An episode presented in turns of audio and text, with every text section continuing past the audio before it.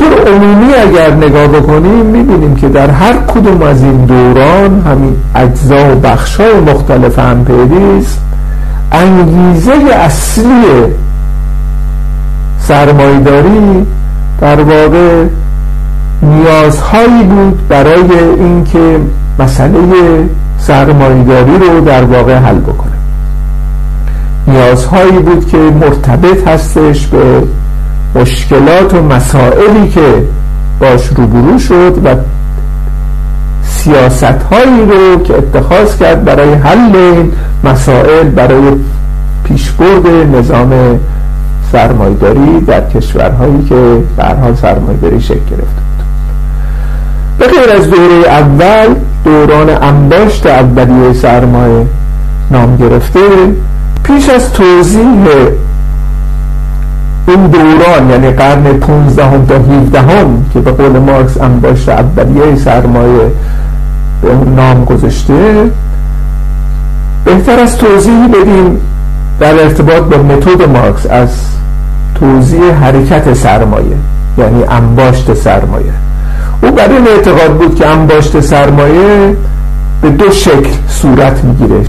یکی انباشت سرمایه در حوزه غیر سرمایه دارانه خارج از صنایع پیش از صنایع. یکی در حوزه سرمایه داری یعنی انباشت کاپیتالیستی. در بخش اول که نام انباشت اولیه سرمایه مینامه دورانی هستش که در واقع سرمایه در واقع در حال تحولات کیفی و کمی هست که شرایط رو برای اون انباشت سرمایه آماده بکنه. و این دو به هم یک رابطه پیوند خورده ای دارند و یکی در تباهی دیگری هستش و در ضمن در تاریخ های مختلف در موقعیت های جغرافیایی مختلف می‌تونن همزمان وجود داشته باشن. اما لازمه شکل انباشت سرمایه انباشت اولیه سرمایه هستش. و این دو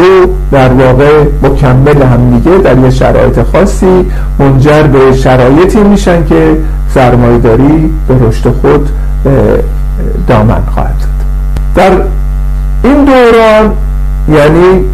قرن 15 هم تا 17 هم می‌بینیم که انباشت اولیه سرمایه در بسیاری از کشورهای مختلف جهان در شرف وقوع بود و تکامل پیدا می‌کرد. و بعضی از حتی صنایع اون زمان که ایجاد شده بودند فلزات اساسی چدن آهن و غیره و زوب اینها می‌بینیم که یک صنایعی ایجاد کرده بود که در خیلی از کشورهای حتی شرقی مثل هندوستان و چین پیشرفته تر از کشورهای مثل انگلستان و اسپانیا بود. اما اتفاقی که میفته اینه که در یک مقطع خاصی ما می‌بینیم پس از سپری شدن چند قرن انباشت اولیه در برخی از کشورها هم کن میشه هم به تدریج متوقف میشه و در برخی دیگه از کشورها پیشرفت می‌کنه و به انباشت سرمایه دارانه منتقل میشه. علت اصلی این وضعیت همونطور که مارکس در مانیفست اشاره می‌کنه پس از دور زدن دماغ امید و کشف و اختراع تجارت کشتیرانی توسط برخی از کشورهای اروپایی چون اون زمان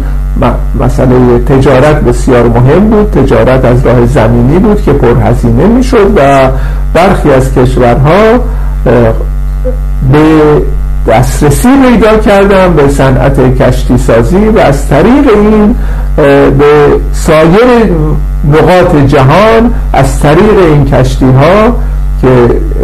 اختراع کرده بودن و کشف کرده بودن دسترسی پیدا می‌کنن اما این سفرها توسط کشتی ها به سایر نقاط جهان به یک منظور خاصی دنبال می‌شد و به منظور در واقع قارت کشورهایی که اینها بهش می‌رسیدند و آوردن نقره ها طلاها مرواریدها و انواع اقسام سنگ های گران قیمتی که در واقع ذخیره شده بود در کشورهای دیگه به کشورهای اروپایی. یعنی مشخصا انگلستان اسپانیا پرتغال و هلند از چهار کشور اولیه بودند که سراسر جهان رو قارت کردند. و این قارت ما داستانهای بسیاری از این شنیدیم دیگه. مثلا کریستوف کلوم که به آمریکا میره در 1492 و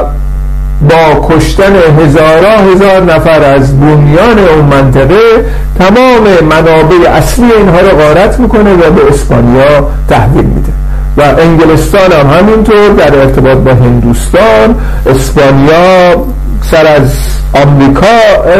بیرون میاره و نهایتا سر از فیلیپین که سالهای سال در اونجا اشغال می‌کنه اون کشور رو در حدود 660 سال. و همچنین کشورهای دیگه هم همینطور. به کشور سراسر جهان میرن کشورهای آفریقایی و ایران و چین و هندوستان و عموما یک قارت حساب شده و قارت در واقع بیرحمانه صورت می‌گیره که منجر به کشته شدن بسیاری از بومیان این کشور این کشورهای مختلف بنابراین ما در این دوران می‌بینیم علت اصلی این که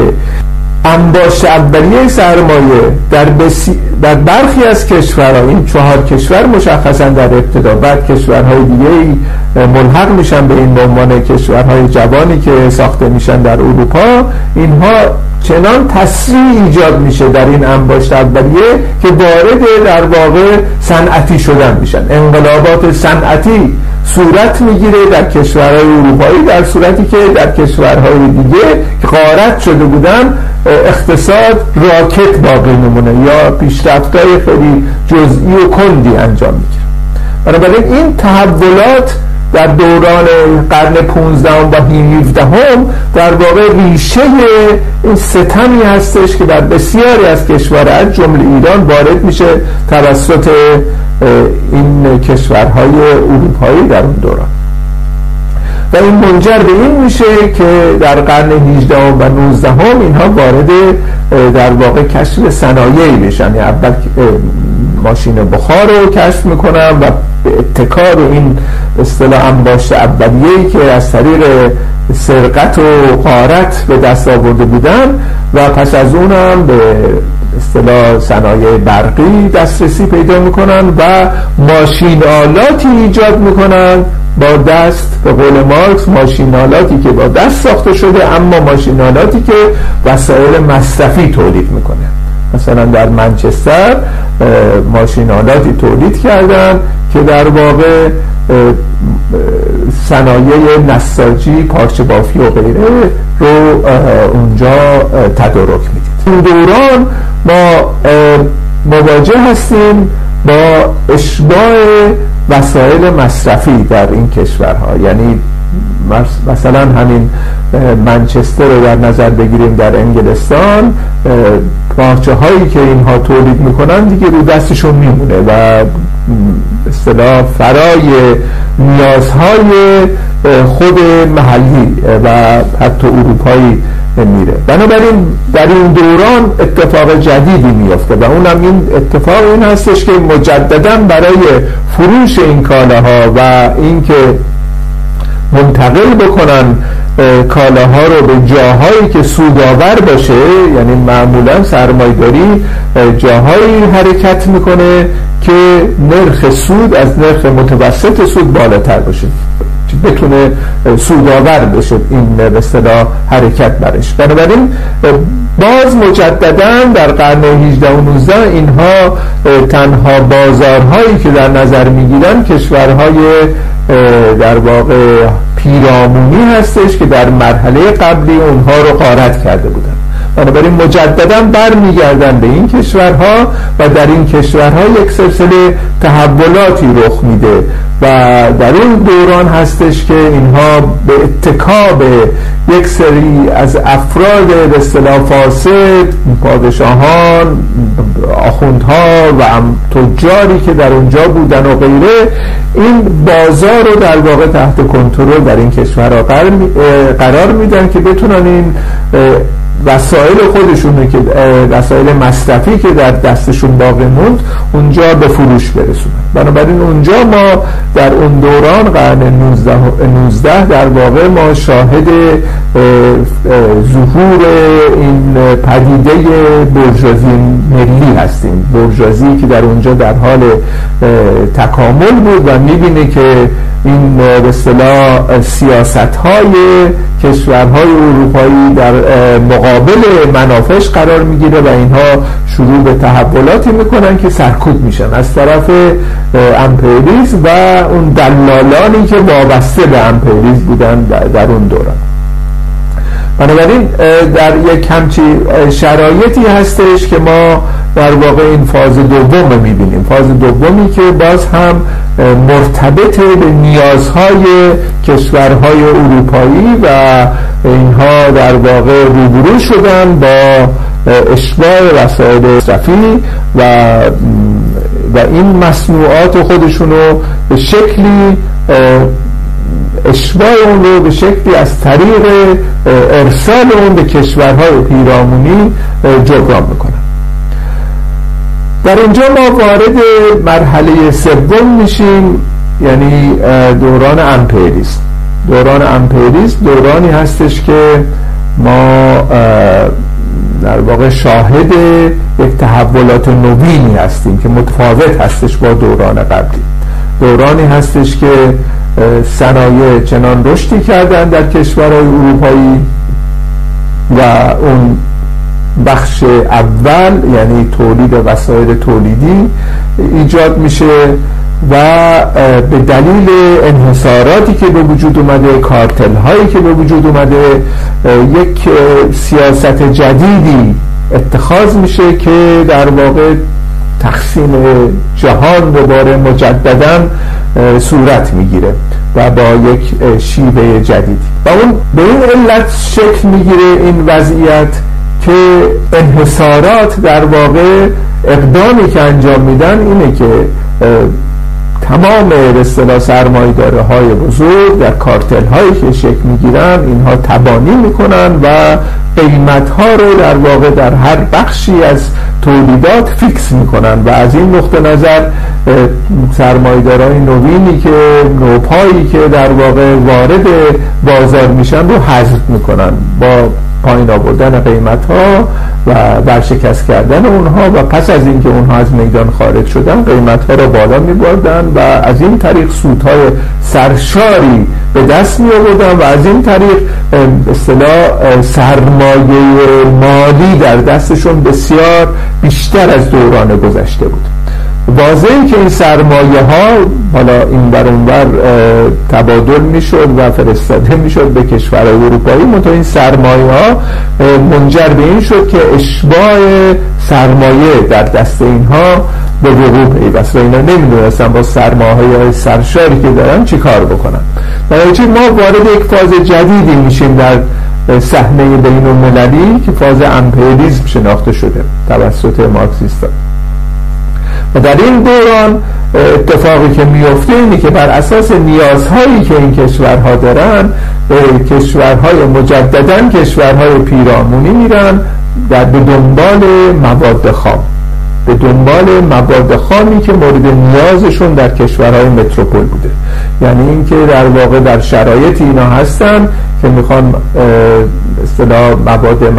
مصنوعی مثل لاستیک پلاستیک و غیره تولید بکنن و به نفت نیاز دارن به چیزهایی مثل نفت نیاز دارن و مواد خامی که کمک بکنه که این بحرانشون بحران اشباع مالی در واقع